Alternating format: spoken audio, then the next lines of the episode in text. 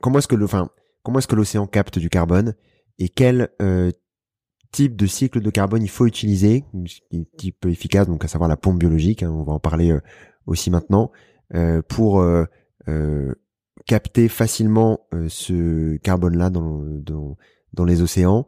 tu parles aussi de la forêt, des forêts de kelp dans le dans le dans ton livre que je veux aussi discuter parce que c'est aussi un sujet qui est important, qui est un peu lié à la partie économique et qui est aussi intéressant parce que tout on peut aussi bien entendu lier les deux.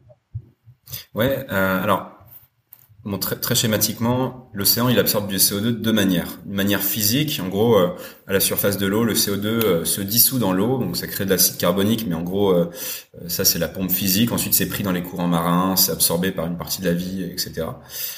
et vous avez la pompe biologique. En fait, votre phytoplancton, qui est la base de toute la chaîne alimentaire, absorbe du CO2 comme une plante, de la photosynthèse, pour créer sa matière organique.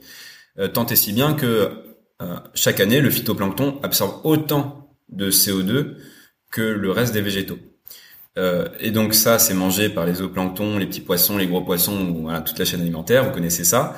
Et il y a une partie de tous ces animaux-là qui chaque année meurt, hein, qui va se retrouver à couler et, à, atteindre le plancher océanique. Euh, là, une, une fois que cette matière organique coule, elle peut être reconsommée par d'autres organismes, euh, des voilà des, je sais des, crustacés sur le fond de l'eau etc mais il y en a une partie qui va être euh, mangée par des bactéries euh, sur le plancher océanique en profondeur là où il y a peu d'oxygène et peu de courant. Donc là où on a nos fameuses amies euh, bactéries méthanogènes donc qui vont créer du méthane. Sauf que ce méthane il va pas pouvoir remonter à cause de la pression et de la température euh, mais il va cristalliser sous la forme de glace de méthane, de caltrate de méthane.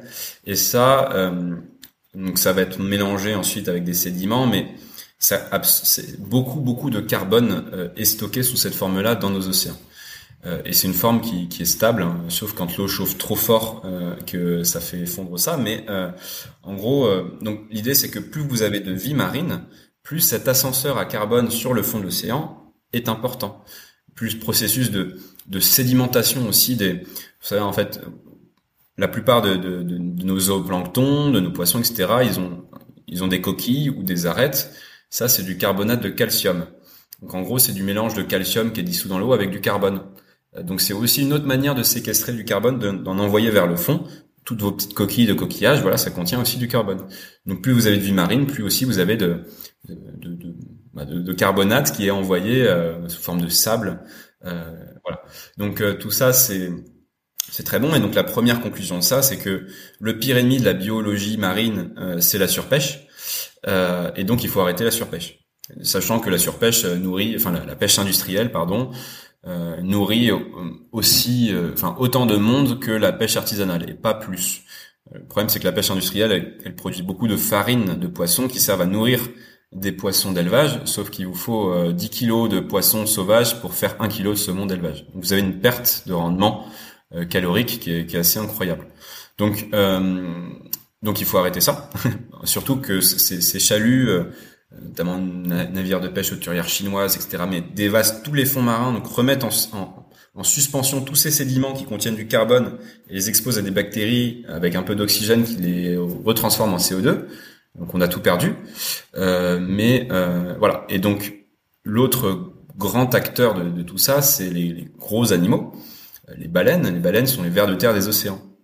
Le cachalot, par exemple, il se nourrit en profondeur euh, et il vient déféquer en surface, là où la pression est moins, moins forte. Donc il, il vient déféquer une nourriture, enfin des excréments qui sont riches en fer, en azote, et qui, permettent à de redonner vie à une nouvelle génération de, de phytoplancton qui réabsorbe du carbone et qui recrée euh, de la vie dont une partie coule, etc.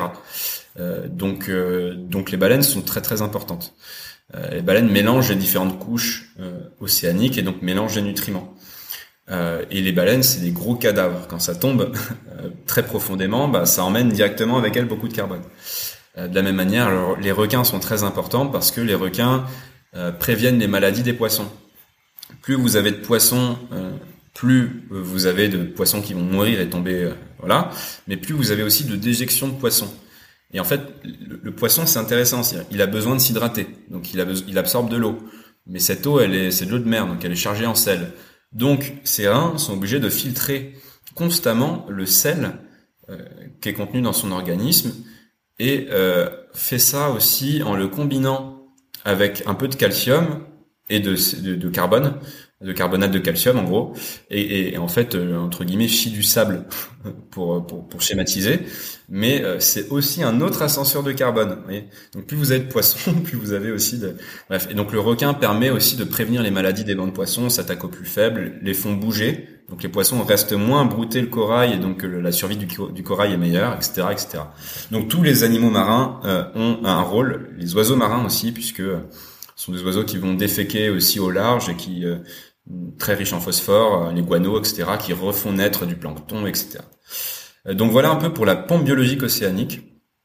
Euh, et, et l'important là-dedans, c'est aussi de, de, créer des réserves protégées, mais vraiment protégées, pas comme actuellement, avec des vrais systèmes de surveillance, de garde-côte militaires, etc. Parce que dans ces zones-là, bah, la biodiversité renaît et va recoloniser d'autres zones. Et ça, c'est très bon pour la pêche artisanale, qui n'est pas un problème. Euh, la pêche sélective n'a jamais été un problème et nourrit beaucoup d'êtres humains. Donc euh, ça, il n'y a pas raison de, voilà, il a pas question forcément d'arrêter ça.